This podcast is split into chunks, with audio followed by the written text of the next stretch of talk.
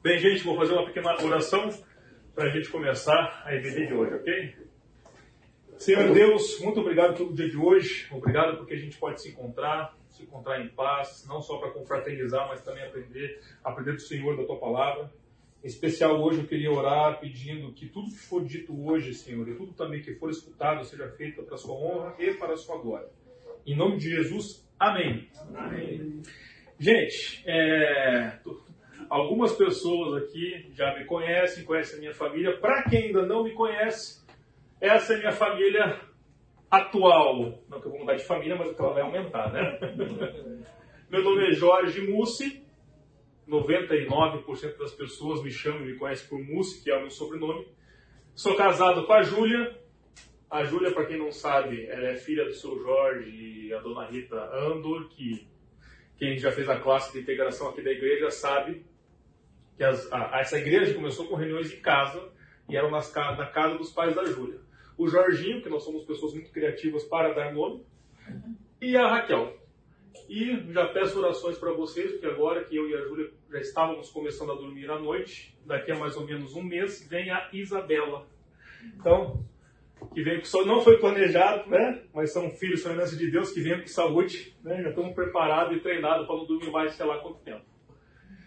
Gente, o tema que nós vamos abordar aqui hoje é a Bíblia e a arqueologia. Tá com um som assim, gente? Tá? Tem como regular o volume aqui, ok. Hoje nós vamos abordar o tema da Bíblia e a arqueologia. Quando foi proposto esse tema num dia só, então olha quanta coisa que a gente tem para falar de arqueologia, né? Podia navegar por vários caminhos diferentes aqui. Mas foi é, colocado esse desafio, que no dia de hoje a gente possa, no final desta aula, responder estas perguntas. O que é arqueologia?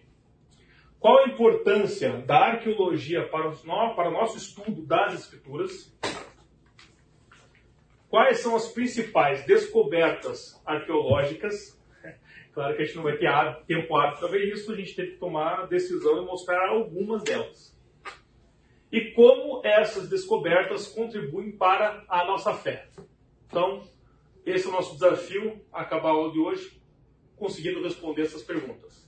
Bem, a primeira, quer dizer, antes, essa aula aqui, gente, ela está basicamente fundamentada nesses dois livros, Matteo Richelli, a Bíblia e a Arqueologia, mas a grande, o grande volume está em cima deste livro aqui, Algumas pessoas me perguntaram na primeira aula, e eu trouxe só para mostrar para vocês, que é um livro bacana. Será que eu trouxe? Está aqui.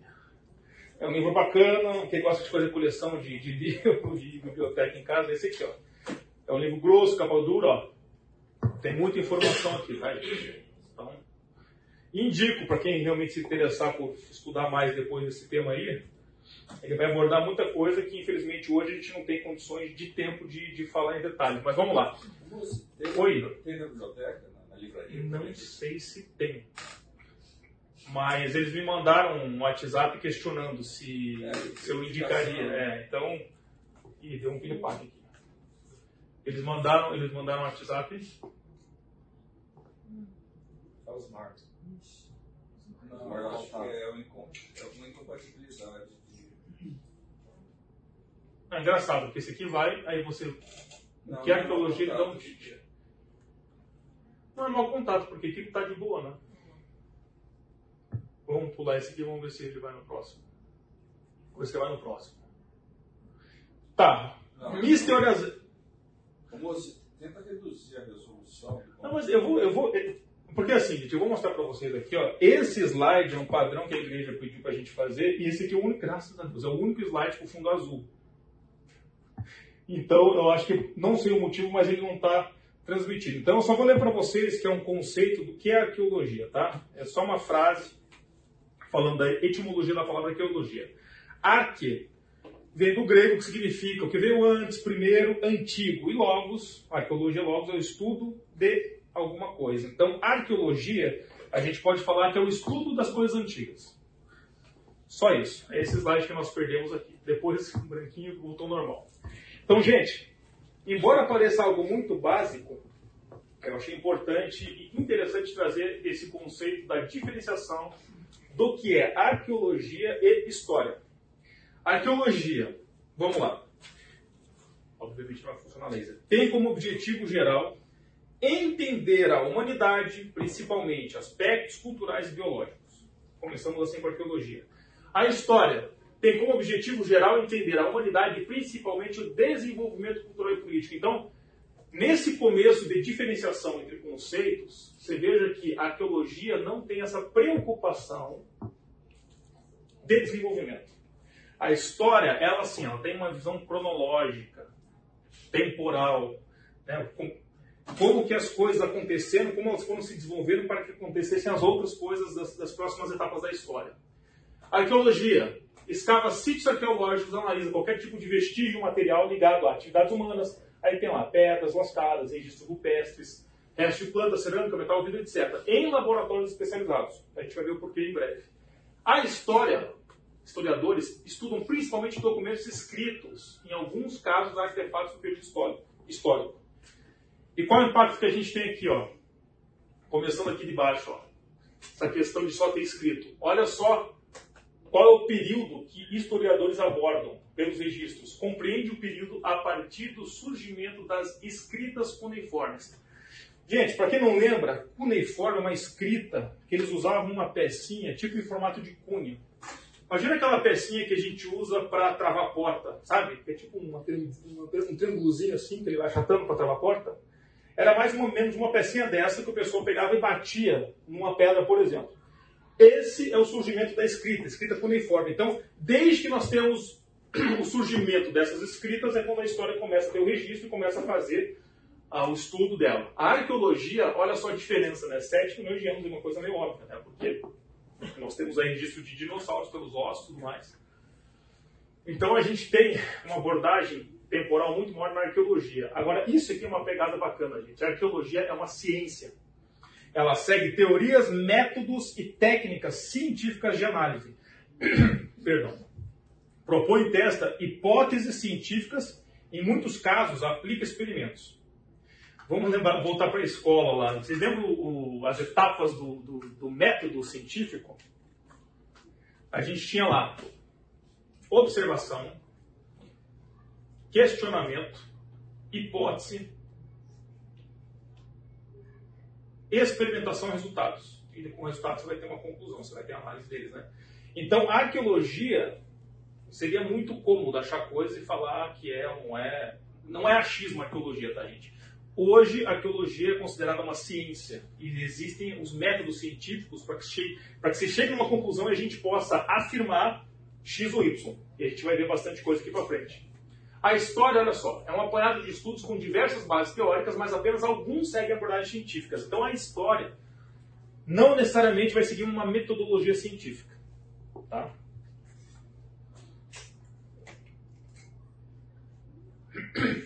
Dentro da arqueologia geral, nós temos um estudo específico, que é a arqueologia bíblica.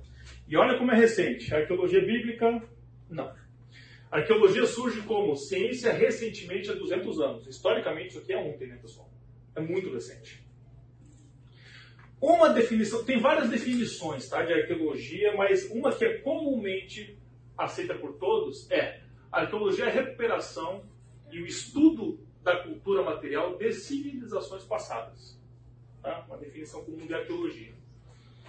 A arqueologia bíblica, já falamos, né, é um subconjunto no campo, no campo de estudos da Bíblia, Aí a gente começa para a parte de texto. Ó. O Antigo Testamento, o que, que ele é? Ele é um relato seletivo da história de um povo em um lugar em relação a Deus. Basicamente isso que engloba o Antigo Testamento. O Novo Testamento é um relato aprofundado que inclui outros povos e países, particularmente em relação a Deus, na pessoa de Cristo.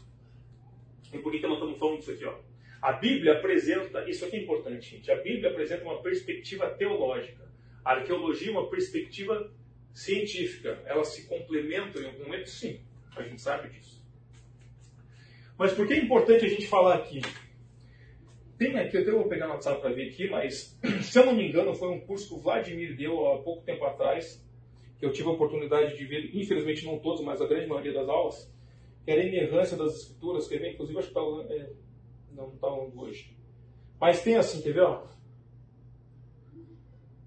Enfim, era possíveis, eu não lembro o nome exato do curso, gente, mas tinha assim, possíveis contradições bíblicas e inerrância e tal. E daí é exposto com detalhes, textos e qual que é a fundamentação para que não haja. E de uma maneira, claro, muito superficial, que quem já assistiu ou vai assistir essa, essa EBD agora, ou ver o que está registrado no site, a gente vai ver detalhes. Os escritores da Bíblia não tinham um objetivo e nem uma, um foco de historiador. Ou seja, o papel deles ali, obviamente inspirados, mas na elaboração do texto, não era um papel exato de colocar a história, documentar a história. Faz sentido isso? Porque o objetivo está aqui, ó. A Bíblia tem uma perspectiva teológica, eles querem passar o Novo Testamento, são as boas novas. Né? Nós temos ali os evangelhos sinóticos, que tem muitas dessas críticas, né? que ah, não faz sentido, porque parece que um contradiz o outro. Por que essas coisas acontecem? Tem textos que faz, que, tem texto que coloca assim, gente, ó, ele conta a história e fala assim, fato A, fato B e fato C. Aí no outro evangelho sinótico, a mesma história, ele fala fato B, fato A e fato C. Então, será que tem importância para quem está escrevendo a história a, a essa inversão dos fatores? É tipo matemática. Nessa história, a inversão dos fatores não faz diferença. Porque, de novo, a gente não está aqui com uma preocupação minuciosa de historiar exatamente a cronologia. A gente quer passar o conteúdo teológico. Né? E às vezes também, além, questão, além da questão de a gente ter fato A, fato B, assim, em posições diferentes, às vezes tem um relato que tinha lá uma pessoa citada no, no texto. No Evangelho Sinótico, a passagem tem duas pessoas citadas na mesma passagem. Ah, mas tá vendo? Como é que você está vendo? A Bíblia se contradiz. Não é uma questão de contradição. É uma questão de que o escritor, ele trouxe à luz dos fatos uma pessoa. Não quer dizer que só tinha uma pessoa naquela passagem. Faz sentido? Então tá aqui, gente. Vamos continuar. Olha só quando que oficialmente foram abertas para explorações as terras bíblicas. Século XIX. Só lembrando, o século XIX é quando acaba em 1900. Então, século XIX nós estamos falando do período de 800, 1801 até 1900. Só nesse período que as terras bíblicas oficialmente foram abertas para explorações. Então imagina só, gente, você é um arqueólogo ou uma arqueóloga, você é um profissional da área, e abrem essas terras para exploração. Eu imagino que deve ter sido tipo aquela pessoa que é viciada em futebol e assiste a final do seu time na Copa ali nos pênaltis, né? Você tem um atacante. Acho que deve, deve ter gente que deve ter tido um atacante que morreu e chega lá de tanta emoção, gente. Mas houveram muitas críticas. Por quê? Logicamente, gente, quem vocês acham que foram as primeiras pessoas que foram explorar? Pessoas cristãs. E o que começaram a ser? O que, que os críticos começaram a dizer? Gente, isso aí não vai dar certo.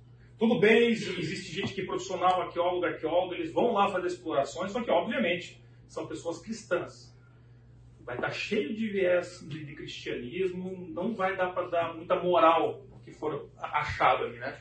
Mas olha só, conforme a história foi se desenhando e com crítica batendo em cima, qual, o que, que aconteceu? As evidências trouxeram maior valor à Bíblia como fonte de história, porque até então a Bíblia ela apanhava muito, porque Muita coisa achavam que era ficção, que não tinha uma relevância histórica, era apenas contos religiosos. Só que, com embasamento arqueológico, a gente começou a ver, não, peraí, o que está escrito aqui é verdade. Eles acharam evidências arqueológicas nesse período que eles estão dizendo, com as coisas que eles disseram, existiu mesmo. No século XXI, que é o século que nós estamos vivendo hoje, aqui uma crítica que o, quem escreveu o livro ali do Manual da Arqueologia foi Thomas Nelson, que é um cara bem conhecido aí. Uma crítica que ele faz, que eu achei importante dizer aqui, é o seguinte, gente. Advento aí de filmes, seriados, 500 canal de, de streaming e tudo mais. Então, existe uma grande publicação popular e na mídia de entretenimento que tem a ver com histórias da Bíblia, que colocam a arqueologia bíblica no meio, e por que isso é uma crítica, ou pelo menos um ponto de atenção. Existem coisas na Bíblia que não nos são dadas o conhecimento. A gente não sabe, existem algumas lacunas que a gente não tem o conhecimento.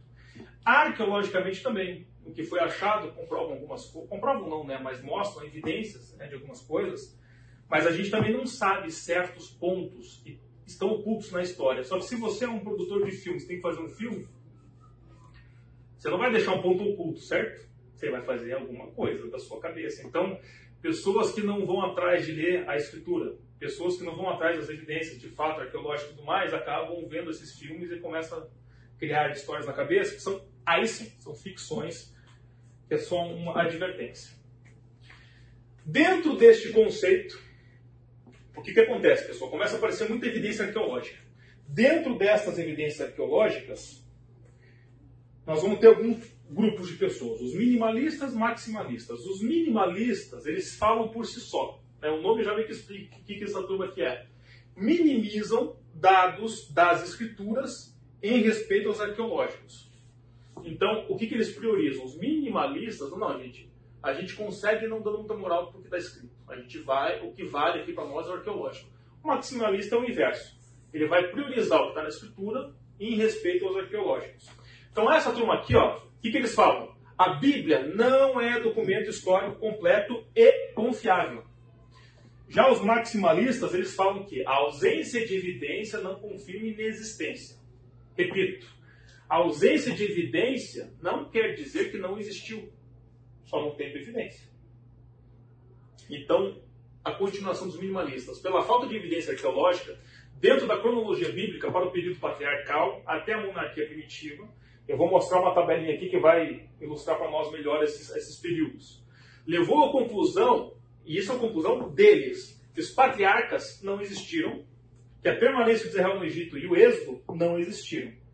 Fundamentados que não tem evidência, não existiu. Ok. O que, que os maximalistas falam? Gente, vocês estão esquecendo um negócio aqui, ó. A figura bíblica do rei Davi já foi, em um certo momento, considerado fantasia. Porque não tinha registro arqueológico, evidência. Mas, olha só, em 93, dá para ver no retrovisor do carro, 93 fragmentos de uma monumental estela foram descobertos numa escavação em Teldã com inscrições em aramaico, contendo casa de Davi. Ou seja, se tem uma casa de Davi é porque a casa é de Davi. Então o Davi existiu. A, a monumental estela, gente, para quem não sabe o que significa estela, é, você tem um registro em pedra ou alguma coisa monolítica, geralmente uma, uma pedrona, assim, você tem os registros ali, né? Isso é uma estela. E aqui monumental estela porque é um monumento. A estela ela podia ter várias é, atribuições, inclusive funerárias. A gente, hoje a gente é muito comum para a gente a lápide, né? Que é pedra pequenininha, com inscrições ali no tubo, né? Então, naquela época, a estela poderia ter características de funerários, mas aqui era uma monumental estela que tinha essas inscrições. E a gente vai ver fotos de, de outras estelas aqui hoje. Aqui para evidenciar um pouquinho melhor, ó. quando ele fala aqui, ó, eles acham que o período patriarcal não existiu, até a monarquia primitiva. Basicamente, ele está falando desse período do bronze aqui, ó. Porque, de fato, né, é são coisas mais antigas. Esse livro, gente, ele foi escrito em 2017, traduzido para o português e lançado no Brasil em 20, 2020, tá? A arqueologia é um negócio muito vivo e muitas coisas novas estão acontecendo. Na primeira aula, uma, uma moça, ela trouxe uma informação que ela estava vendo um documentário. Alguém viu um documentário da arqueologia que fala de Sodoma e Gomorra? Acho que é Netflix, mas não tenho certeza. Ela começou a falar, veja, que coisa interessante, né? Porque o livro aqui está falando de Sodoma e Gomorra, porque está aqui atrás, né? Não tem evidência. Agora, parece que acharam. E, gente, é um grupo de profissionais se não me engano, são 21 pessoas que já estão há seis anos. Eu fui pesquisar depois, até porque se alguém trouxesse informação, poder enriquecer aqui a aula. Eles estão há seis anos fazendo estudos, tentando provar que o sítio arqueológico que eles estão escavando e achando evidências são Sodoma e Gomorra. E eles acreditam, mas assim, é metodologia científica, não chegou na conclusão ainda para chegar para vocês e afirmar, gente, mas de fato existe evidências que eles estão estudando. Eles acharam algumas evidências que essa cidade pode ter sido destruída por um meteorito, aniquilada. Lembra que fala que caiu fogo e enxofre do céu para lá? Aí tem alguns outros é, cientistas que falam, gente, mas isso não quer dizer nada, porque existia algum processo de queima na época que poderiam ser não necessariamente. Então, existem é, possibilidades hoje que estão sendo estudadas para que esse período, que eles chamam de período patriarcal, venha de fato a, a trazer para a gente evidências arqueológicas. Mas ainda não foi batido o martelo, porque, de novo, isso é ciência. Se fosse achismo, o cara fazia lá, é, acabou, tá todo mundo fazendo calma. Né? Vamos com calma. Então tá aqui, gente. Nós temos aqui ó, o período arqueológico.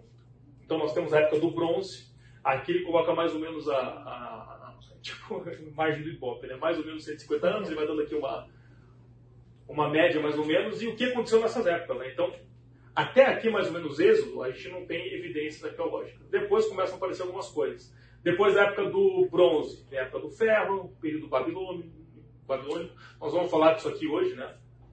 Ele sai da Babilônia, depois entra no período persa, que é a reconstrução do segundo templo. Nós vamos falar um pouquinho aqui da parte do Zorobabel. Enfim, até chegar no período romano, tá?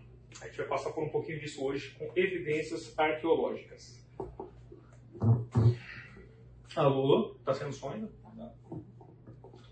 Agora, gente, qual que é o valor da arqueologia para o estudo bíblico?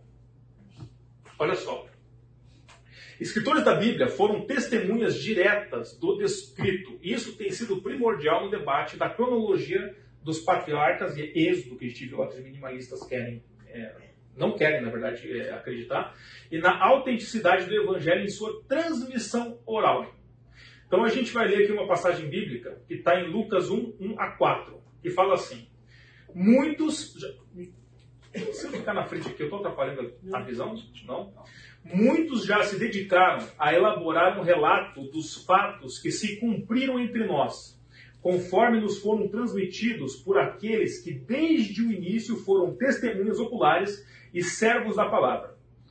Eu mesmo investiguei tudo cuidadosamente desde o começo e decidi escrever-te um relato ordenado, ó excelentíssimo Teófilo, para que tenhas a certeza das coisas que te foram ensinadas. Então, o que, que essa passagem bíblica aqui nos traz?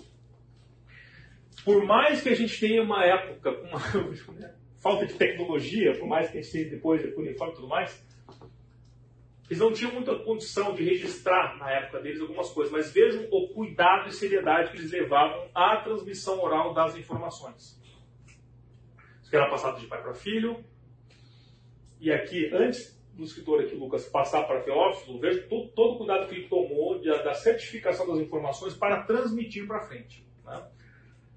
E reforço, por mais que tenha sido transmissão oral, os registros foram feitos por testemunhas oculares, testemunhas diretas do que foi descrito.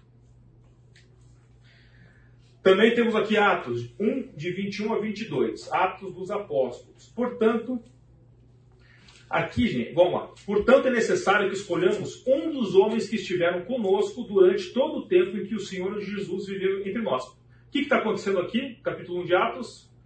Jesus está lá com os apóstolos, ele é elevado aos céus, e aqui já tem um, um apóstolo a menos que Judas. Ele já está morto. Por toda a questão que a gente não vai entrar em detalhes aqui, mas o número 12 tinha um significado para Israel, por causa das tribos e tudo mais, eles tinham que colocar mais um. Então eles entram lá em oração, pedem a Deus. Eles têm que escolher um apóstolo para virar o décimo segundo. Daí, para quem não lembra da historinha lá, é fica entre José o Justo ou Matias. Aí eles lançam a sorte, oram antes a Deus e caem para Matias. Então, praticamente jogaram o dado, caiu Matias e ele virou apóstolo. Continua o texto.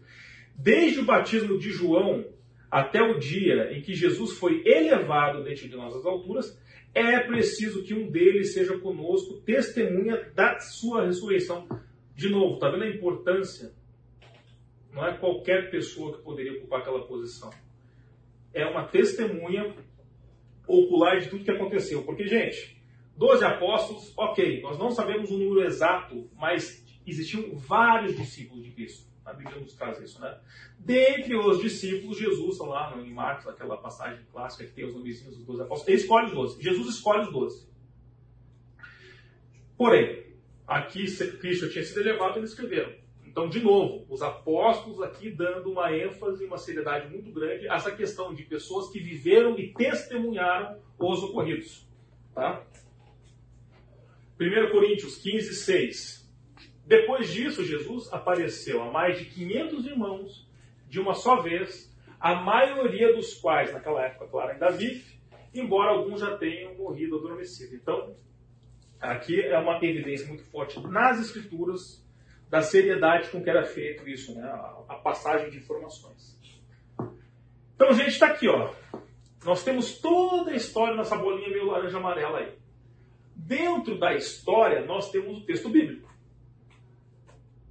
O texto bíblico vale reforçar. Nós não temos uma finalidade na, pela Bíblia de trazer todos os detalhes do que aconteceu na história, mas a gente tem os acontecimentos dentro da escritura bíblica que retratam uma finalidade teológica os acontecimentos. E a partir de alguns anos para cá, nós temos alguns dados arqueológicos e achados. Então, assim, a gente vai ter muita coisa. Vai ter dinossauro, vai ter outras várias evidências, evidências da arqueologia. Dentro disso aqui que a gente tem essa, esse entrelace aqui, é onde está a arqueologia bíblica. São achados arqueológicos que têm a ver com a história que a Bíblia relata e a gente começa a confrontar um com o outro. Augusto, Oi. Só um detalhe. Esse texto que você leu de 1 Coríntios 15, quando a gente estuda mais na, na história, aquilo que ela é muito adjacente da arqueologia, um dos fragmentos mais antigos, quando você faz a datação né, do, do papel, né, da cópia, um dos mais antigos que tem, assim, metade do, do primeiro século é justamente esse, esse texto de 1 Coríntios 15. E lá ele fala né, que Jesus morreu segundo as Escrituras, foi crucificado, ressuscitou.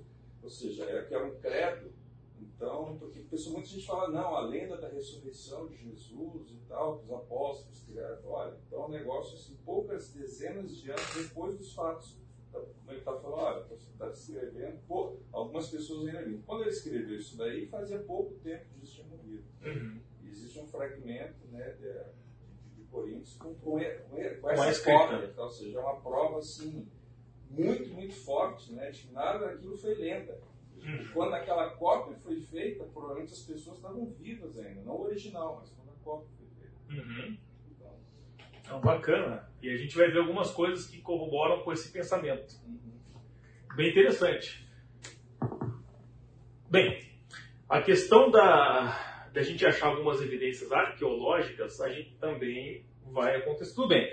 Os historiadores se focam em texto. Agora, existem alguns achados arqueológicos que têm texto. Então, quando isso acontece, gente, como a, quando a arqueologia, como texto, a gente também tem que ter interpretação. Meio óbvio, né? Não deve haver conflito entre texto arqueológico e texto bíblico bem interpretado. Tá? Isso aqui é uma ressalva que ele faz. A gente tem que ter essa preocupação. Aí ele entra numa questão assim. Na visão dele, o que seria uma metodologia no ensino bíblico, quando a gente tem arqueologia como fator, entre aspas, novo para nós, entrante. Isso aqui vale uma metodologia no ensino, mas para estudo também, né? Para todos nós. Então ele começa assim: primeiro passo, nós temos que reconhecer a necessidade de integrar textos bíblicos, exegese e dados arqueológicos. Isso aqui é a fome com vontade de comer, gente. Isso aqui um, um dá um para o outro e anda juntinho. Por quê? Lembra no, no, que a gente viu lá no começo? A arqueologia, tudo bem, ela não vai nos trazer exatamente dados cronológicos de história, mas ela nos ajuda a contextualizar época, cultura. Por exemplo, eu sou formado em dois cursos. Eu me formei em Engenharia Civil e Direito. Na Engenharia Civil, nós falamos assim hoje no Brasil. Pé direito da sala. A distância do piso, vamos falar de maneira simples, até o teto, certo? Isso aqui é o pé direito.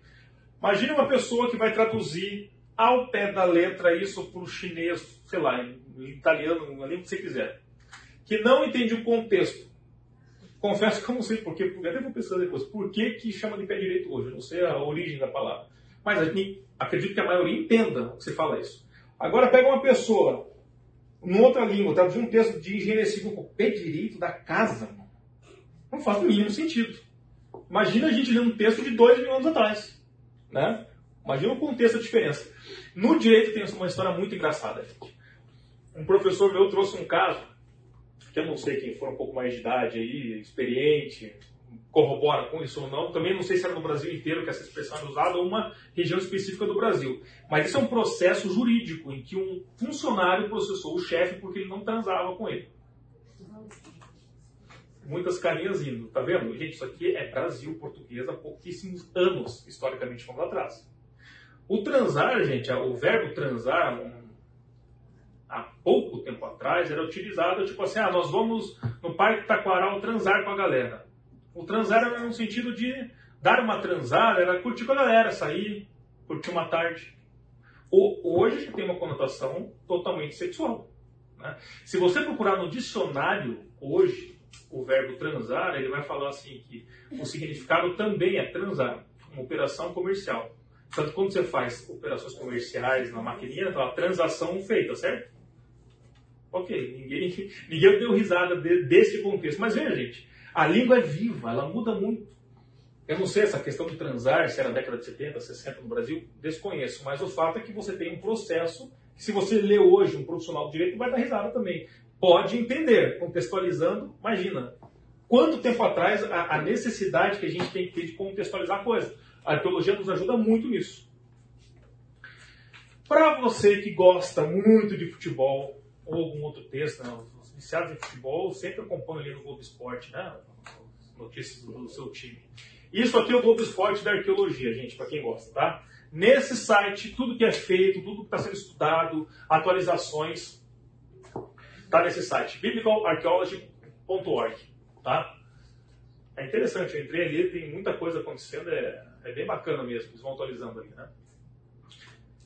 Bem, metodologia do ensino, porque ele dá isso aqui para a gente sempre estar tá ligado no que está acontecendo. Identificar os dados arqueológicos de modo a influenciar a compreensão do texto bíblico. Identificação do conteúdo. Ou seja, isso aqui corrobora, gente, tá? De novo, um dá a mãozinha pro outro. Nos ajuda muito a falar para pessoas que não têm essa crença, inclusive na evangelização. Cara, mas você acha que não faz sentido? Mas olha só, né? Tem coisas que estão acontecendo que são fatos. E aí? Construir exegese bíblico-arqueológica, prioridade no texto. Tá? Guarde essa palavrinha aqui. E depois ensinar a exegese obtida, texto historicamente fundamentado. Ou seja, tem um texto que a gente acabou de ver, o rei Davi era fantasia? Opa, não, existiu mesmo. A gente tem evidência arqueológica disso. Então, gente, dito isso, quero fazer uma pergunta para vocês. Deixa eu fazer uma pausa. 9 e meia. Tá, acabar 10 10, ok. Uhum. Tem que dar uma acelerada, mas, como dizem os americanos, yes, no answer.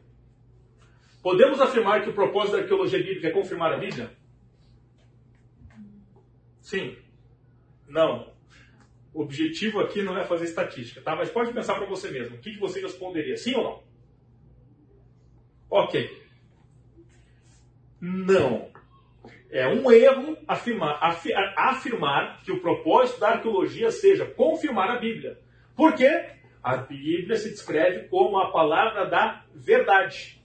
Então nós temos aqui em 2 Timóteo 2,15 que fala assim: procure apresentar-se a Deus aprovado como obreiro que não tem que se envergonhar, que maneja corretamente a palavra da verdade. Gente, parte do pressuposto, se não todos, quase todos aqui neste ambiente são pessoas que são cristãs, já entregaram sua vida a Cristo.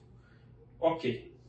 Se, todo, se todos nós aqui somos cristãos, básico, a Bíblia, é a, no meu caso, é a Bíblia, é a palavra da verdade. Ponto. Ah, mas por que Adão e Eva? Cara, a palavra da verdade. Ponto. Então, por que, que ele está dizendo isso aqui? Se nós acreditamos em Deus, em Cristo, entregamos a vida para o Senhor e a Bíblia é a palavra da verdade, não é a arqueologia que vai provar que Deus, a Bíblia é a palavra da verdade. Faz sentido? Ele continua. Olha só, gente, Deus não pode ser provado pelas limitadas evidências desse mundo. Aí temos aqui em Eclesiastes 3, 10 e 11. Tenho visto o fardo que Deus impôs aos homens. Ele fez tudo apropriado a seu tempo também pôs no coração do homem o anseio pela eternidade. Mas mesmo assim, este não consegue compreender inteiramente o que Deus fez. Gente, de novo, tem muita coisa que Deus não nos deu o entendimento e não vai dar. Talvez um dia a gente tenha visão, conhecimento de tudo, sim, mas não aqui hoje. Então, que dirá da coitada da pobrezinha arqueologia com as evidências limitadas desse mundo que a gente vai querer provar ou confirmar Deus? Isso não vai acontecer. Tá? que mais? A Bíblia tem a sua história enaltecida no passado. Jó 8,8. Pergunte às gerações anteriores e veja o que seus pais aprenderam. Bíblia tem sua história enaltecida no passado. Pergunta gerações anteriores, veja o que seus pais aprenderam. Isaías, aqui são é, textos do Antigo Testamento. Isaías 46,9. Lembrem-se das coisas passadas, das coisas muito antigas. Lembra que eu logista das coisas antigas? Eu sou Deus e não há nenhum outro. Eu sou Deus e não há nenhum como eu. Então, existe esse foco nas coisas do passado. Temos mais cinco minutos, então acho que. Desculpa, estava tirando foto, terminou? Então, gente, dá tempo da gente começar a comentar um pouquinho aqui da pedra de Roseta e daí a gente vai para o intervalo. Eu tinha passado uma informação que eu faço aqui uma errata, tá? Porque o livro, Thomas Nelson, Thomas Nelson, o livro ele traz aqui, da parte da pedra de Roseta, não lembro se eu deixei parado aqui ou não, mas ele fala, ele, ele traz as dimensões que eu tinha escrito aqui embaixo, né? Que tinha 4 metros de altura, e 1 metro por 2 metros e meio e tudo mais, que tinha uma tonelada e meia. Só que isso, na verdade, ele não deixou muito claro, então, enfim, foi realmente uma certa indução ao erro. Porque eu comecei a olhar as fotos e falei, cara, não faz sentido que tem 4 metros e uma tonelada e meia.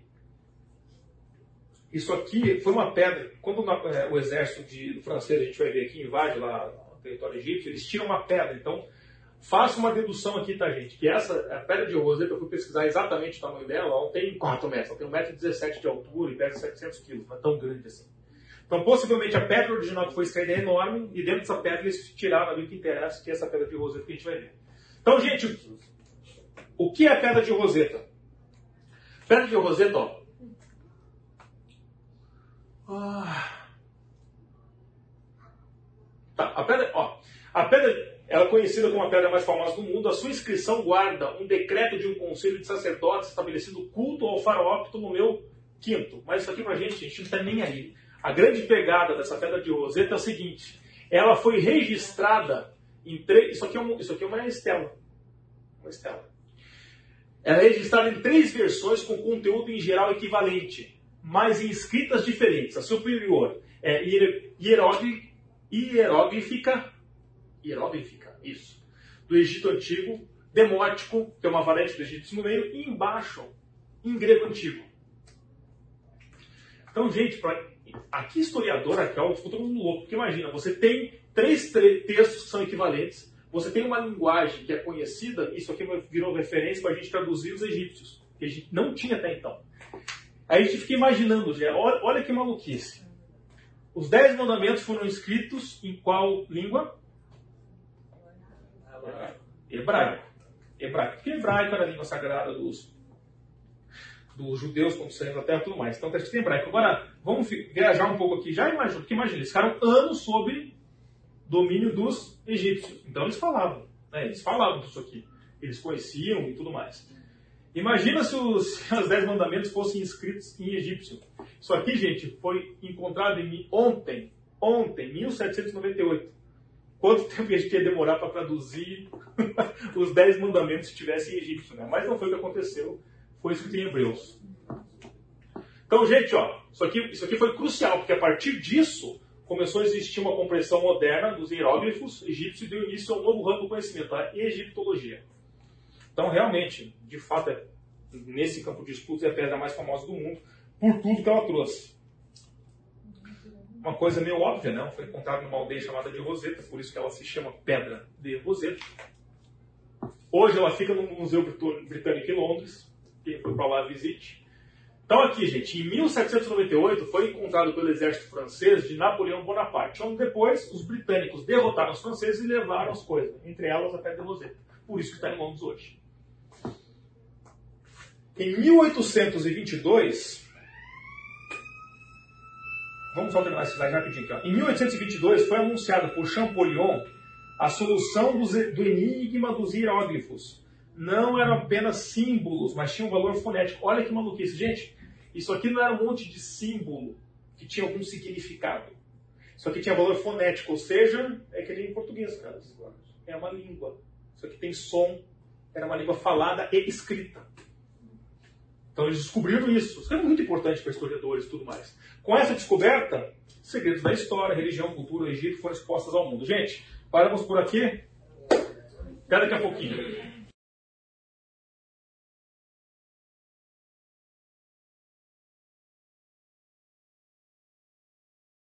Gente, finalizado aqui então a, a pedra da, de Roseta, o livro ele parte para algumas aí, é, evidências que ele coloca do Antigo Testamento, do período intertestamentário e do Novo Testamento.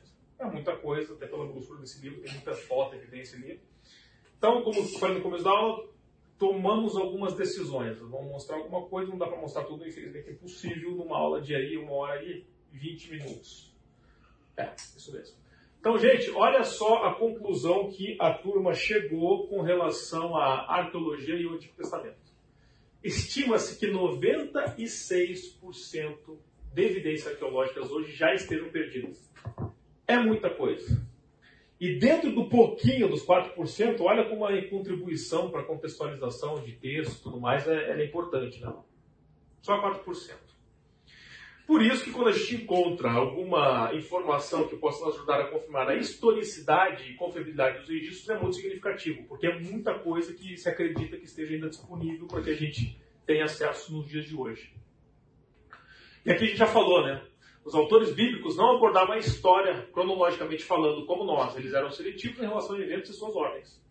Não tinha essa preocupação de novo, né? Eles queriam passar a mensagem. Então, gente, ó, nós temos é, algumas comparações de relatos que nós vamos ver aqui agora e a gente vai desenvolver um pouquinho mais quando falar do dilúvio. Então, por exemplo, tem o tablet babilônico Enumelish. Você vê que os tablets de hoje são bem mais interessantes. Né? Uhum. Esse, aqui, esse aqui os filhos não quebravam, pelo menos, né, antigamente. Então, esse tablet babilônico tem um relato da criação no Antigo Oriente Médio. Então, olha só, ele está comparando aqui o que, que esse tablet fala com o que a nossa Bíblia fala em Gênesis. Então, tá lá. No relato do tablet no Deus governa os céus e a terra. Na Bíblia, Deus criou os céus e a terra. Um caos aquático separa dos céus e a terra. Uma condição sem forma e vazia em Gênesis. A luz é pré-existente na criação do Sol ou estrelas. Aqui, a luz foi criada antes dos luminares. Ele cita ali o número 7, que é usado com frequência. Aqui a gente tem uma referência para o sétimo dia, que foi o descanso da criação. Aqui fala: o homem foi criado do barro, misturado com sangue. Na Bíblia, o homem foi feito do pó da terra. E aqui cuidar da terra no lugar de deuses menores. Aqui ele fala que o homem foi designado para cuidar do jardim. Tá? Depois nós temos um outro Adão, tipo Adão, que é o Adapa. Esse Adapa, ele tá, a história dele está preservada em fragmentos cuneiformes dos Sumérios. E olha só a diferença, tá? A comparação do que conta lá na historinha de Adapa para o Adão, em Gênesis. Adapa foi criado por barra é filho do deus Ea. Adão é criado por e é filho de Deus. O Elohim é aquele termo, né, gente, que a turma fala, assim, vamos resumir como se fosse Deus, mas que tem um significado maior, né, que é uma coisa assim que está acima do nosso entendimento, é todo, todo o poder de Deus, enfim, tudo que engloba. Ele foi o primeiro homem, Adapa, em Adão foi o primeiro homem, o Adapa é representante da raça humana, Adão é representante da raça humana, o Adapa era sacerdote do santuário de Ea, o Adão, sacerdote do jardim do santuário. Aqui tem menção do alimento da vida, aqui em Gênesis, árvore da vida. Adapa, imortalidade a ser recebida pelo ato de comer, idêntico, imortalidade a ser recebida pelo ato de comer com Adão. Adapa foi enganado por Ea, próprio Deus deles, enganado pela serpente. A morte pela desobediência a morte por desobediência a Elohim, Deus. Ele foi Adão para esse lado para a terra para morrer como um ser mortal, e o Adão foi expulso do jardim para morrer como um ser mortal. Bem, a gente começa a ver que, opa, olha só que interessante, né? Além da Bíblia, dos registros israelitas, nós temos outros registros de outros povos que têm semelhanças. Vamos aprofundar um pouquinho mais na história do dilúvio. Comparação entre epopeia. Gente, isso aqui é muito, é muito curioso, é até engraçadinho a história do Gilgamesh aqui. O livro ele traz mais detalhes. Mas está aqui, ó. Tablet 2 da epopeia de Gilgamesh. Então vamos comparar um pouquinho. Nós vamos ter similaridades e diferenças entre. Não é o único, tá, gente? O dilúvio vai, o dilúvio vai ter mais é, relatos, nós vamos ver aqui hoje. Vamos só traçar algumas similaridades e diferenças entre esses dois, tá? Gilgamesh e o dilúvio bíblico. Então, similaridades. O navio foi construído nos dois. Beleza. Betume usado no barco, nos dois. Alimentos foram armazenados. Legal, similares. Animais foram colocados no barco. Família foi colocada no barco. As águas cobriam as montanhas. Os dois relatam isso. Continuando similaridade. Barco tinha janela. pássaros eram enviados, lembra? Porque se o pássaro não encontra lugar onde pousar, ele volta para o barco. Então a turma fica lá esperando que um dia o pássaro não volte. Então eles faziam isso. O altar usado em sacrifício tem relato dos dois. Os deuses dos dois satisfeitos com o sacrifício no altar. E o barco parou em uma montanha. Tem mais ali detalhes no livro, a gente não vai ler 100%, tá? Mas algumas similaridades. Agora, a diferença entre os dois. Lá, no Gilgamesh, que é o, o personagem do dilúvio deles, múltiplos deuses causaram o dilúvio com uma nuvem negra. Os deuses tinham um conselheiro. A figura de Noé, que eles chamam aqui de Utna, Utnapistim, foi instruído para deixar os deuses. A arca tinha uma forma diferente, era uma forma de cubo, não uma barcaça. A arca foi aberta e passou para um ponto não suspenso. Trabalhadores foram conduzidos à arca. Sete níveis e não três níveis. O interior dividido em nove partes, duração amanhecer. Utnapistim fecha a porta da arca versus Deus. Os deuses ajudaram na remoção, preparação da comida, temor, batalha que ocorreu. Tempestade de 6 barra 7, 7, perdão, 6 dias e 7 noites versus 40 dias e 40 noites. O monte Nimushi versus Montanhas do Ararat como local de desembarque. Então, assim, gente, começa a gerar algumas perguntas, né? Por que, isso acontece? Quem será que tem sentido? Então, olha só, nós vamos responder isso. Aqui é um resumo do que nós temos hoje de relatos do dilúvio com a Bíblia. E o que me chamou a atenção é que, olha só, se 96% do que existia de relatos, evidências, foi, a gente não vai ter acesso, mas só a 4%, olha quanta coisa tem de registro do dilúvio. É meio que tipo assim, a história do dilúvio não era questionada para a turma que viveu nessa época.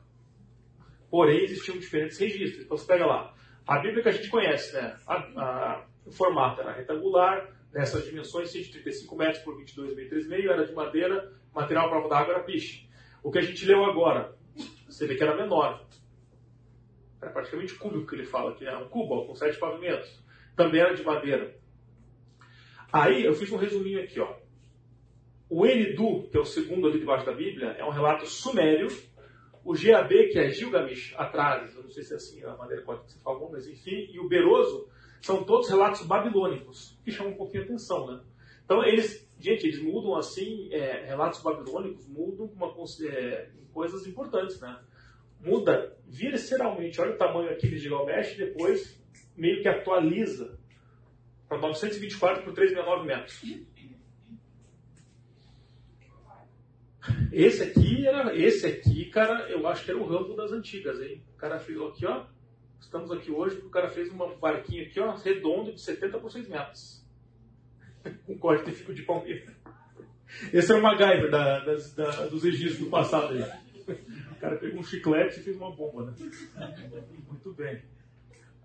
Então, assim, gente, ó, o dilúvio era conhecido por todos da história pagã da atividade. Ninguém questionava o dilúvio. Ninguém questionava isso. Todo mundo tinha um consenso que existiu. Agora, então é assim, gente. É... Vamos lá, o escritor faz essa pergunta aqui. Por que tantas pessoas estão procurando a arca de Noé e não a arca de Utanapistim ou outros protagonistas de histórias aí contadas, né? Por que nos interessamos tanto pela história bíblica e não pelas versões, olha só, pelas versões anteriores à Bíblia quase idênticas? Opa! Então quer dizer que os registros dos babilônicos e sumérios foram anteriores, sim. O registro israelita é posterior aos registros das outras versões. E aí, meio que, entre aspas, aqui o bicho pega. Por quê? Referente à literatura, gente, nós temos três opções. Vamos pensar junto aqui, ó. Será que a primeira opção, que a narrativa israelita, ou seja, o registro bíblico que está do dilúvio, que nós temos do dilúvio, será que elas foram emprestadas e adaptadas para os outros povos pagãos? Bem, essa primeira pergunta já nasce morta, coitado, que a gente acabou de ver. O registro bíblico, ela é poster, essas versões pagãs são versões registradas anteriores que a versão bíblica. Então, não foi isso. Os caras não pegaram lá um registro bíblico israelita e, ah, vamos fazer aqui uma... Não, não foi isso.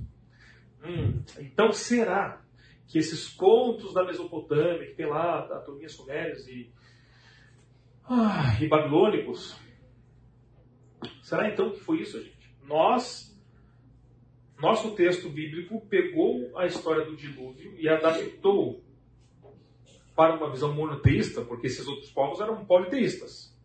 Israelitas monoteístas. Será que isso pode ter acontecido? Faz sentido? Ou será que a terceira, que eu já vou dar a resposta aqui, que é o que o autor do livro ele, ele vai nessa linha. Ele afirma isso. Gente, é o seguinte. Lembra que a gente está falando da questão de é, tradição oral, de passagem, fototecnologia e tudo mais? Ou seja, essa história ninguém tinha nenhuma dúvida que aconteceu o dilúvio. Porém, a gente vem de uma fonte comum que não sabemos qual, que foi transmitida de geração em geração. E aí, o que, que ele meio que explica no texto?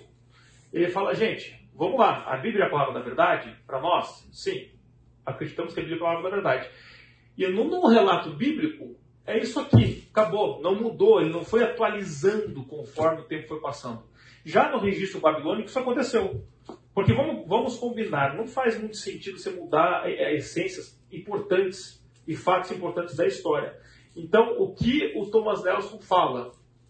Ele, usa, ele pega como exemplo essas, essas três aqui, né, que são as babilônicas. Gente, olha só, isso aqui é tudo babilônico. Começou assim, depois veio assim, e para quem se interessar e quiser ver detalhes depois, Sideroso, ele tem uma revelação por sonho que mudou sua história assim.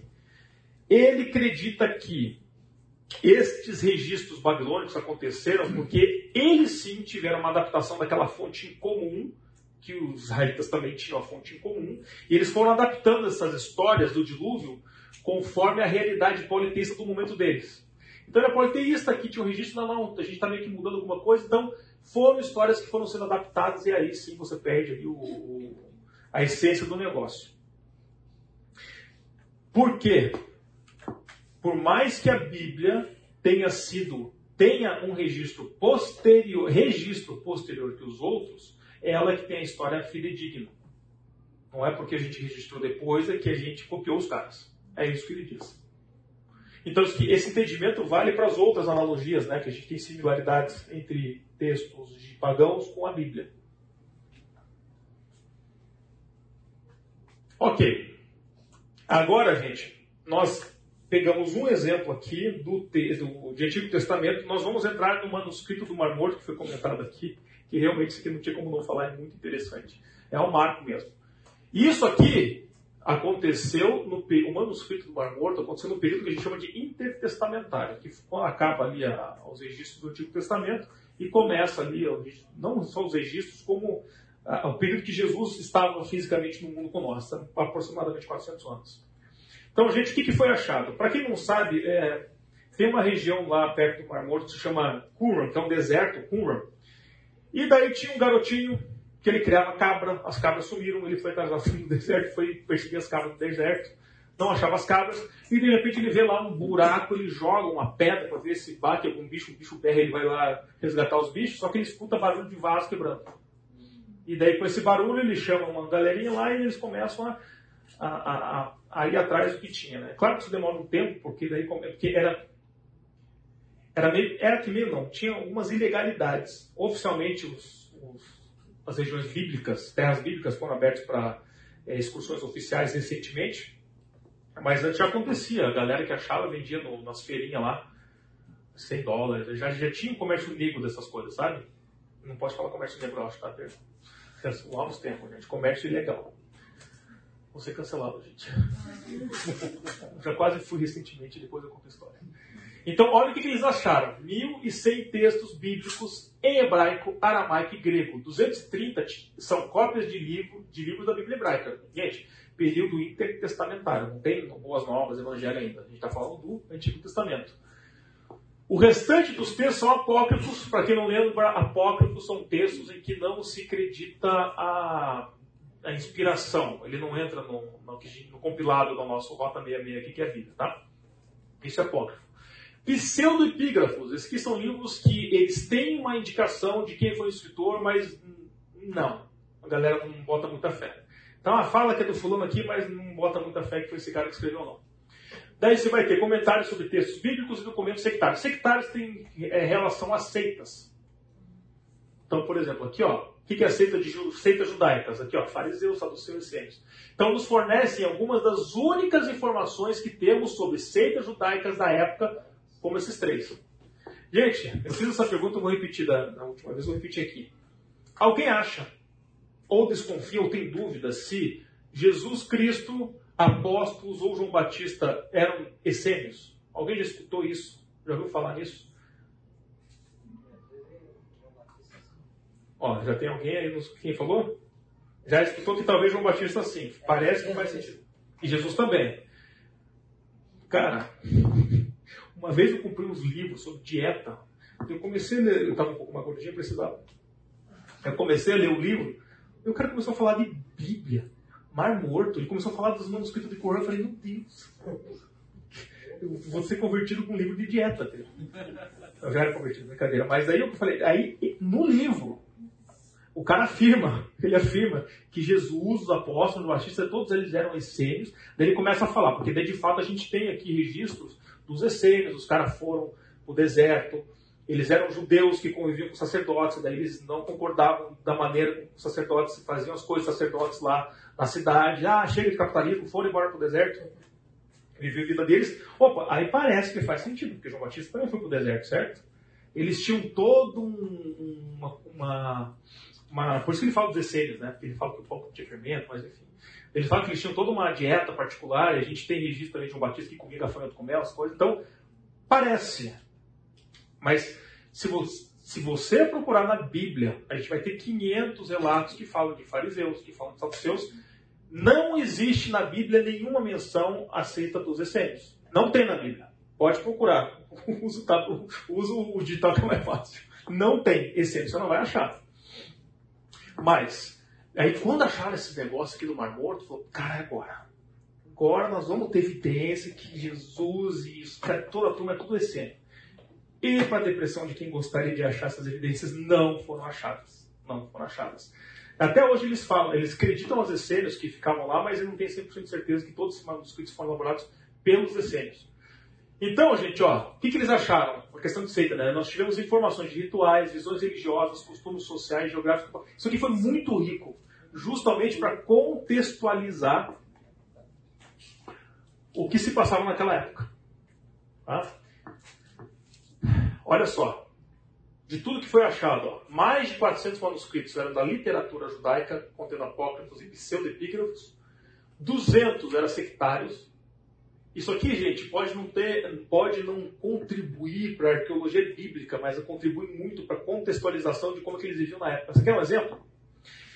É, existe uma tradição, uma tradição não, eu posso, eu posso talvez me referir como uma esperança messiânica, que esse povo que foi lá para Qumran viver no deserto, eles tinham um, uma oração que toda vez que eles se sentavam na mesa, antes da refeição, parte da oração era pedindo para que, que em breve o Messias viria para abençoar o vinho e o pão, para que assim começasse a era messiânica.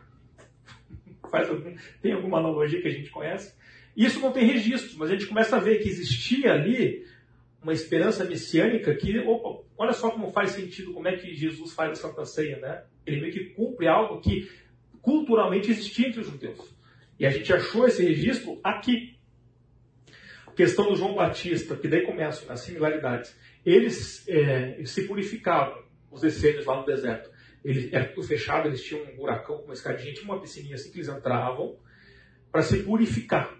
Que eles chamavam de água viva. Chovia lá, eles ficavam meio que. Era um deserto que tinha umas montanhas, morros, assim, que a, chuva, quando chovia, eles corriam, tinha umas canaletas que eles faziam para desviar água, caía lá no, na piscininha deles. Então eles falavam assim: eu que sou uma pessoa religiosa e puro, sou santo, eu agora vou me purificar, porque eu posso ter cumprimentado gente que tocou em fundo, tocou em coisas impuras, porcos, então vou me purificar aqui. Então ele entrava na escadinha, subiu outra escadinha e saía. Mas veja a diferença de João Batista, que tem muita gente que acredita que pode ter sido um essênio, que pode ter passado um tempo com esses caras aqui no deserto de. Ele não se purificava, porque ele achava que ele era justamente o contrário porque eu sou impuro assim, porque eu sou pecador, né? Quero morrer, nova vida aí. E aqui eles faziam sozinhos. Mas enfim, só algumas características para mostrar que é, existem fundamentos para desassociar Jesus, João Batista e os apóstolos, que, que eles fossem da seita dos essênios, tá? Tem muitas é, diferenças significativas. Mas enfim, gente, olha quando é que foi, olha quando que o menininho foi jogar lá a pedra para achar as cabras. 1947. Na minha família, minha geração, meu pai já era nascido, tinha um ano de idade. Isso aqui é ontem. De novo, eu tive no retrovisor da história isso aqui. E só aqui que a gente teve acesso a tudo isso aqui. Né? E mais de 200 manuscritos de livros bíblicos. Então, olha só aqui que era.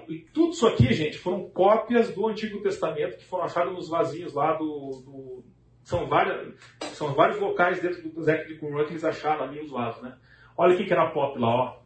Salmo tinha 40 cópias, o que mais que é? Ó. Deuteronômio, 39 cópias, Gênesis, Êxodo, Isaías também. Tudo isso aqui, isso aqui, gente, para quem tiver interesse, já foi tudo digitalizado, tem um acervo gratuito que você pode entrar na internet, está lá. Se você quiser ver, está lá. Tudo fotografado, tá? Esses achados aí do, do Mar Morto do, do Qumran. Isso aqui é muito interessante, gente. Alguém já, já, alguém já ouviu essa expressão aqui, texto maçorético? Alguém sabe o que é isso? Pouca gente. Gente, o texto maçorético, o que, foi? Eles pegaram todo, vamos chamar de Bíblia hebraica, né? Se eu falar besteira, você me corrige toda a Bíblia hebraica, eles fizeram um compiladão. Então, esse texto maçorético, que ele é datado mais ou menos 900 anos depois de Cristo, isso aqui, quando você tem a sua Bíblia aí com a nova tradução, alguma tradução, nos dias de hoje, isso aqui que foi usado como fundamento para as traduções. Tá? É uma escola de copistas, né? ou seja, os caras os, é... cópia da cópia da cópia dos maçoretas. Né? É, mas é outro negócio. Antes de Qumran, se tinha isso. A mais recente era séculos. Ah, mais recente era, exatamente, 900 depois. Quanto mais próximo do original, mais fidedigno. Mais fidedigno.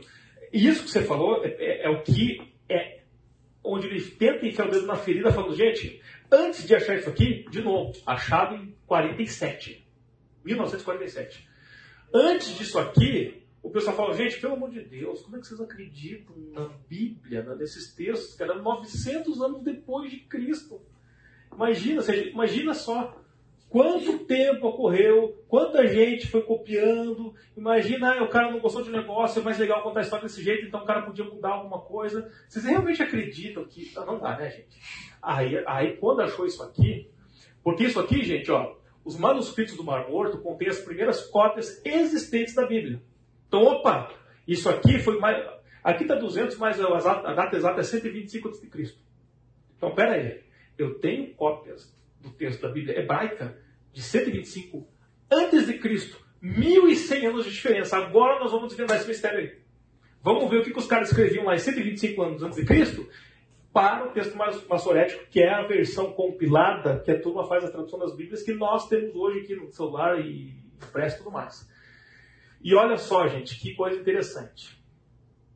Então, claro, né, gente, seu valor mais importante em relação aos estudos da Bíblia é para a crítica textual do Antigo Testamento, ajudando a entender o estado do texto bíblico no período do segundo tempo.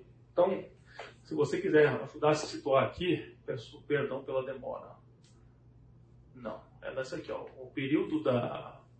que ele fala, nós estamos aqui, ó. Zorobabel é Esdras, Neemias, quando eles voltaram. É, quando eles voltaram do exílio do, do, do, da Babilônia. Da Babilônia. Tá aqui, ó. A gente está falando aqui, ó, reconstrução do segundo tempo do Zorobabel. Tá aqui, ó. Período é de, babilônico, depois vem para o período persa. A gente está falando deste período intertestamentário aqui, tá, gente? Já passou tudo isso aqui que a gente já viu. Exatamente o que você disse. Neemias, tudo mais. Aí a gente volta para lá. Cadeira confortável, não durmam. Tá aqui. Aí, gente, tudo bem. Então a gente está nesse período, tá? Nesse período que, que essas cópias foram feitas, tá? Um, Olha só o que, aconteceu aqui, gente. Eles analisaram. Isso aqui é grande, eles chamam isso aqui do grande rolo de Isaías, porque era o maior rolo de texto, né? E o mais, mais detalhes, mais perfeitinho lá que eles pegaram. Então vamos fazer, vamos fazer o seguinte: vamos pegar o grande rolo de Isaías, abre aqui, vamos ler, aqui já tinha, já tinha tipo papiro, né? Já era pena de escrito. E vamos comparar com o texto maçorético. Agora nós vamos ver, cara. Os caras fizeram as maluquices. Sabe o que aconteceu? Nove... Gente, 1.100 anos. 95% do texto que foi escrito aqui era o mesmo que está aqui. Se a gente fizer uma brincadeira do telefone sem fio, começando aqui, acabando na sala, chega lá com 30% de, de fidelidade na história. Olha só, gente. 95%. E os 5% que não estão ali é, na correspondência, ele acredita por quê? Gente, era manual. Os caras eram, eles desenhavam, era a gente escrita que a gente faz coisa. Era, sabe? Eram os caras profissionais do negócio. Então, alguns tinham uma diferença de ortografia e ele fala até algumas questões assim, que como você tinha pena e você tinha tinta, às vezes você podia ter alguma, algum sem querer ali que dava um, um iota lá que eles falam do, do alguma coisa assim, podia dar uma diferença. Então, o resumo é, esse 5% de, de, de não correspondência não é conteúdo, não mudar a história, é grafia, algum tipo de errinho que não muda em nada o texto. Então, veja, gente, é realmente impressionante, né? É, faltou um acento, exatamente. Nossa, eu já até esqueci o nome. Como é que os dois pontinhos no português era? Trema. Eu aprendi trema, os mais novos nem sabem o que é isso, né? Já tem alterações ortográficas ao longo do tempo. É, pois é. Atualizou a Academia Judaica Hebraica de Letras lá, né? Bem, gente, isso aqui é um relato do período intertestamentário muito importante. Né? Tem muito vídeo no YouTube que, que foi comentado aqui do Rodrigo Silva, né, que é bem conhecido, que ele fala de arqueologia, ele vai, ele filma um sítio arqueológico, isso é muito legal para quem quiser ver, tem bastante conteúdo na internet. Nós vamos acabar, se eu não me engano, 11 horas em ponto. Ok, eu vou dar um turbo até. Arqueologia do Novo Testamento, gente. Mateus 27, 35 36, ele fala assim: Depois de crucificarem Jesus, dividiram roupa, as roupas dele, tirando sorte, e sentando-se, vigiavam-no ali. Por mais que. Olha só, já é Novo Testamento, historicamente muito mais perto, né? Até 1968, nós não tínhamos evidências arqueológicas de crucificação X de ninguém. Não tinha evidência. Mas eles acharam. Então era um osso do calcânio aqui, com um pregão ali, com um cravo de prego, de, de ferro. É. Cravado na turmalina. Então, essa, essa foi a primeira evidência que nós temos arqueológica da crucificação. Então, olha só, a primeira evidência física da crucificação na terra de Israel. Tradicionalmente, imaginava-se que os cravos traspassassem ambas, as, traspassassem ambas as mãos e os dois pés. Nessa evidência, é, cada perna foi fixada lateralmente à estaca vertical. Isso é problema não. Sabe por quê? Porque ele vai falar aqui embaixo. Ó. Flávio José, que é um historiador judeu muito conhecido aqui, ele fala aqui ele observou que pessoas eram crucificadas de maneiras diferentes. Exemplo, né, tem relato que o apóstolo Pedro foi de cabeça para baixo. Então, assim, não tinha um, um, método oficial que todo mundo era crucificado da mesma coisa, do mesmo jeito, né? Então, esse menino, homem, né, de 24 a 28 anos, que possivelmente tinha cidade que ele foi crucificado, ele seria um nome dado postumamente, significando aquele que foi enforcado com os joelhos afastados. Né? Está enforcado no livro mesmo, fiquei com dúvida, porque não faz muito sentido, mas enfim, talvez seja que fosse crucificado. Mas é, pernas afastadas, que corroboram com a, a inscrição, corrobora com, essa, com os pregos aqui na lateral do pé. Então, gente, olha só, de qualquer maneira, essa evidência é uma lembrança cruel da brutalidade de como a crucificação era feita. Essa descoberta também envolve o propósito dos membros do Sinédrio sobre Jesus. Por quê? De acordo com a prática romana, as vítimas crucificadas eram deixadas na cruz ou valas para se decomporem e serem devorados por animais. Talvez por isso que a gente não acha uma tendência biológica, porque o negócio era, tipo, esperava lixo mesmo. O costumeiro sepultamento judaico não era permitido. Então, peraí, se eu não podia fazer um sepultamento judaico por uma pessoa que foi crucificada, será que a narrativa bíblica de Jesus não seria uma ficção, mentira, invenção? Não, por quê? Os romanos, por mais que eles tivessem, o povo tivesse subjugo lá de Roma, eles não forçavam os judeus aos costumes romanos mesmo se eles fossem punidos pela lei romana. Ah, então faz sentido, né? Faz sentido achar esse menino aí, um pedaço dele.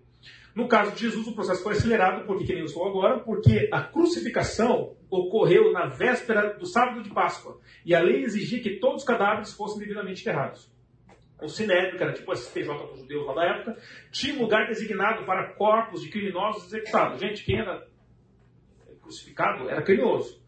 Porém, a execução de Jesus foi um ato romano. Ele não foi condenado e julgado pelo Sinédrio. Ele foi pelo super STJ, STF dos caras lá, que era o romano, Pôncio Pilatos. Uh, e José de Arimateia foi a Pilatos pedir o enterro. Tem toda a história que evidências que eles podiam ser amigos, né? mas tinha um contato mais próximo. O José de Arimateia, possivelmente era um cara que tinha muita grana, ele foi lá pedir um enterro judaico para Jesus. Isso é consistente com a descoberta dos restos mortais desse menino, que tem ali o calcanho com o ferro, porque ele recebeu como judeu um enterro apropriado. Então, ok, nós temos evidência de uma pessoa, então Jesus também passou por isso. E no texto aqui, ó, Mateus 27, 57, 60, fala assim: Ao cair da tarde, chegou um homem rico de Arimateia, chamado José, que a gente falou que agora, que se tornara discípulo de Jesus. Dirigindo-se a Pilatos, pediu o corpo de Jesus, e Pilatos ordenou que lhe fosse entregue. José tomou o corpo, envolveu num, limpo lençol de linho, colocou no sepulcro novo, que ele havia mandado cavar na rocha, e fazendo rolar uma grande pedra sobre a entrada do sepulcro, retirou-se. Ou seja, gente, isso aqui não vai dar tempo de falar muito, mas tem bem detalhado nesse livro. Estima-se que só 2% dos túmulos, dos sepulcros daquela época tinham pedras rolantes. Isso era túmulo de rico. Mas como é que era 98%? Você tinha um buraco lá, aí você te imagina uma rolha fechando uma garrafa de vinho, uma garrafa. Era mais ou menos isso. O cara pegava uma, a turma pegava uma pedra, eles iam lapidando a pedra para ela encaixar no buraco, então ficava uma cabeçona com a parte que encaixava. Ele pum, fechava o negócio. Era assim. Os ricaços que tinham muita grana tinham esse super túmulo. A pedra que rolava super da hora tal. O que evidencia que esse cara tinha dinheiro. E depois, gente, tem muito mais analogias que fala que Jesus era descendente de. Que era. Então era apropriado ele ter um super túmulo da hora, com pedras que rolam. Né? Só que tem muita crítica de pessoas que estudam, que daí eles pegam lá, lá do significado da palavra, que falam que não era rolar, porque era só jogar para o lado, enfim. Mas a conclusão é que, de fato, esse, o, o Jesus tinha um túmulo de fato com uma pedra que rola, tá, gente? Não temos tempo de falar tudo de Novo Testamento, tem muita evidência, só quero destacar alguns agora para a gente terminar no desafio de 8 minutos. O sábio de Tiago foi achado em 70. Acredita-se que uma caixa de mais ou menos 50 centímetros de comprimento seria o repositório antigo para os ossos de Tiago, irmão de Jesus. O painel lateral da caixa contém um texto em aramaico que diz: Tiago, filho de José, irmão de Jesus. Então, se isso for autêntico, lembrando que a arqueologia é um processo científico, se isso for autêntico, o ossário representaria a evidência arqueológica mais antiga que relaciona diretamente Tiago a Jesus. Inscrição de Pilatos. Gente, Pilatos, ninguém meio que duvida que ele existiu, né? Mas a gente não tinha evidência até pouco tempo. Em 61 acharam uma placa, a placa de uma pedra com a inscrição que indica Tibério Pôncio Pilatos, prefeito da Judéia. Essa é a única evidência arqueológica que apresenta o nome e o título de Pilatos. Mas agora nós temos. Crucificação de, do menino, o que nós vimos agora, né? Acabamos vendo detalhe a crucificação dele. Tanque de Bethesda. Gente, o tanque de Bethesda, em 1888, foi uma descoberta das ruínas, o tanque de Bethesda mencionado em João 5.2. Anteriormente, esse tanque não tinha menção nem essa bíblica, ou seja, lembra a questão de história e tudo mais, o que a gente estava comentando, que às vezes ali é outros textos de outros povos ajudam a gente a entender coisas que realmente aconteceram. Nem isso tinha, mas acharam evidências arqueológicas que existiu, está lá. Tinha uma do William Ramsey que você passou? Ah, ah Zeus Hermes. Esse camarada aí, não sei se você conhece a história dele. Não, cara. Esse cara ele é um arqueólogo da Universidade de Edimburgo e ateu. Cético, e ele foi lá para as terras bíblicas aí falou, eu vou provar que Lucas, todo relato lá, tá cheio de erro, que o cara é um péssimo historiador e, portanto, a gente tem que desacreditar em Lucas e em Atos, né? Voltou convertido. Se converteu, tá? publicou, isso, né? publicou isso daí, os colegas dele ficaram pistola da vida e tal. E ele fala, Lucas, como médico, talvez né, por ser médico, Sim. ele fala, é um historiador assim do nível de Flávio, Flávio José para cima. Ele foi mais detalhista em alguns pontos, né? Bacana. Bem, manuscritos do Mar Morto que nós conversamos agora, né? Questão de documentos sectários, aceito, tudo mais. Sinagoga de Cafarnaum. Aqui existe um, um registro aqui, gente, em 1866. Essa sinagoga está entre as mais antigas do mundo e tem inscrições em homenagem a seus benfeitores, que foi um local onde Jesus pregou, tem alguns relatos que Jesus pregou lá. Então tem evidência arqueológica do lugar. Casa de Pedro, aqui ele fala bastante detalhe disso, que por que, que eles acreditam que esse achado lá de 1968 é a casa de Pedro? Porque tem Veja ali na significância bíblica, a casa do apóstolo Pedro localizada sobre a igreja bizantina. Então, eles, existia uma crença na, na época que era a casa de Pedro mesmo, por isso que eles fundaram uma igreja em cima. Os bizantinos quebraram e fizeram deles em cima. Tamanha relevância religiosa. Então, eles atribuem essa, esse achado arqueológico à casa de Pedro. Fragmento da cerâmica de Herodes o Grande. Gente, parece uma coisinha pequena, mas eles, eles acharam lá um rótulo de vinho que é uma evidência de que Herodes o Grande existiu. Templo de Ártemis. Gente, esse, pra, se você procurar aqui, Ártemis era uma deusa que era venerada. Se você procurar Ártemis na Bíblia, você não vai achar. Você vai achar como escrito como Diana. Ártemis era a irmã gêmea de Apolo. Lembra? Paulo, aquele de Paulo, de, de Apolo tudo mais. Adoração em toda a Ásia Menor. Teatro de Éfeso. Imagina você pegar um cara com a camisa do Palmeiras e jogar no meio da Arena Corinthians. Era mais ou menos isso que Paulo fazia, né? O cara foi no lugar, no Teatro de Éfeso, onde as pessoas adoravam Ártemis e foi lá falar de, de Deus, foi lá falar de Jesus. Para quem lembrar da história, que teve toda a confusão, queriam pegar ele lá, lá, lá dentro. Tem, acharam, cara, é muito bonito, tá, tá muito preservado, é enorme. imagina, naquela época, cabiam 25 aqui acho que não fala, mas cabiam 25 mil pessoas nesse teatro. Fala ali em cima? Está aqui, 25 mil assentos. Tem registro disso. Depois acharam uma estátua de Ártemis, deusa dos Efésios. Está aqui, ó. Ah, e, o significado da Bíblia, porque tem imagem de Paulo pregando contra ela. Então tudo isso existiu, tem evidência arqueológica. Poço de Jacó, tradição para os judeus, samaritanos, cristãos, todos em associação com o Poço de Jacó. Foi lá onde Jesus encontrou a mulher samaritana. Tem lá o poço também. Tá? Já foi comprovado que era. Aí, beleza. Nós vamos terminar, gente, acho que três minutinhos, a gente vai acabar em cima. É, nos foi proposto sair daqui hoje respondendo essas perguntas. Então, acredito eu que o que é arqueologia, a gente check, responde. Qual a importância da arqueologia para os estudos das escrituras? Então, a gente não pode afirmar que a arqueologia veio para confirmar a Bíblia, mas ela vem como subsídio para que a gente engrandeça ali, enriqueça né, toda a história.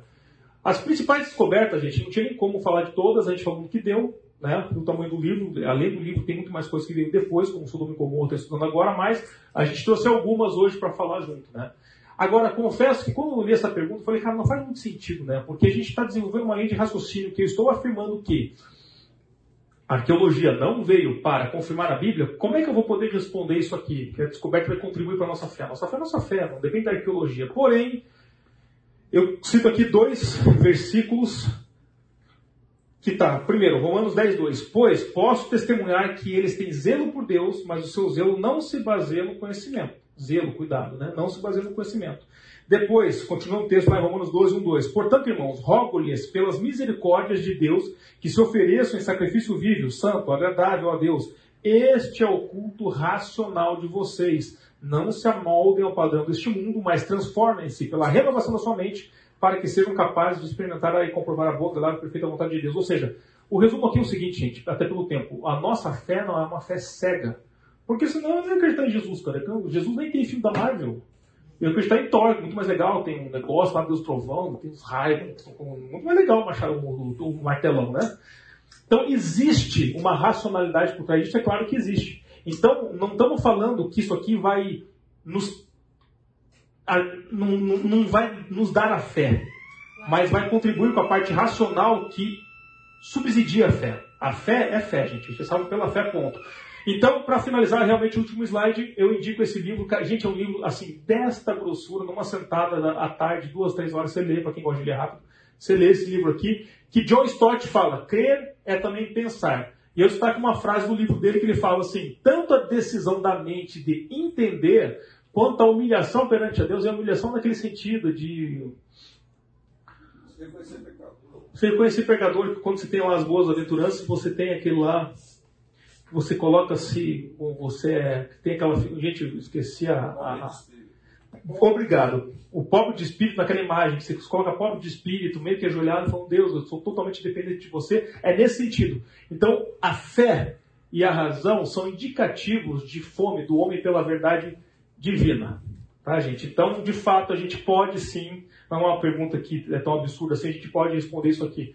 Contribui. Ela não, ela não vai fazer com que a gente tenha fé, mas tem uma contribuição racional. Gente, finalizamos aqui. Alguém gostaria de orar para finalizar? Alguém gostaria de orar para finalizar? Por favor. Seu Pai, nós te agradecemos por esse momento oportuno, conhecemos um pouco mais, não só da tua palavra, Deus, mas tudo aquilo que confirma de que o que o Senhor tem para nós é verdadeiro, Pai. Que possa essa, essas orientações nos ajudar a contribuir com a palavra com os demais, mas que não faça efeito na nossa fé. A nossa fé é por aquilo que nós cremos e não por aquilo que nós vemos. Conduza-nas para um domingo abençoado de paz, Senhor, e seja tudo feito conforme a tua vontade, teu querer. Em nome do Senhor Jesus Cristo. Amém.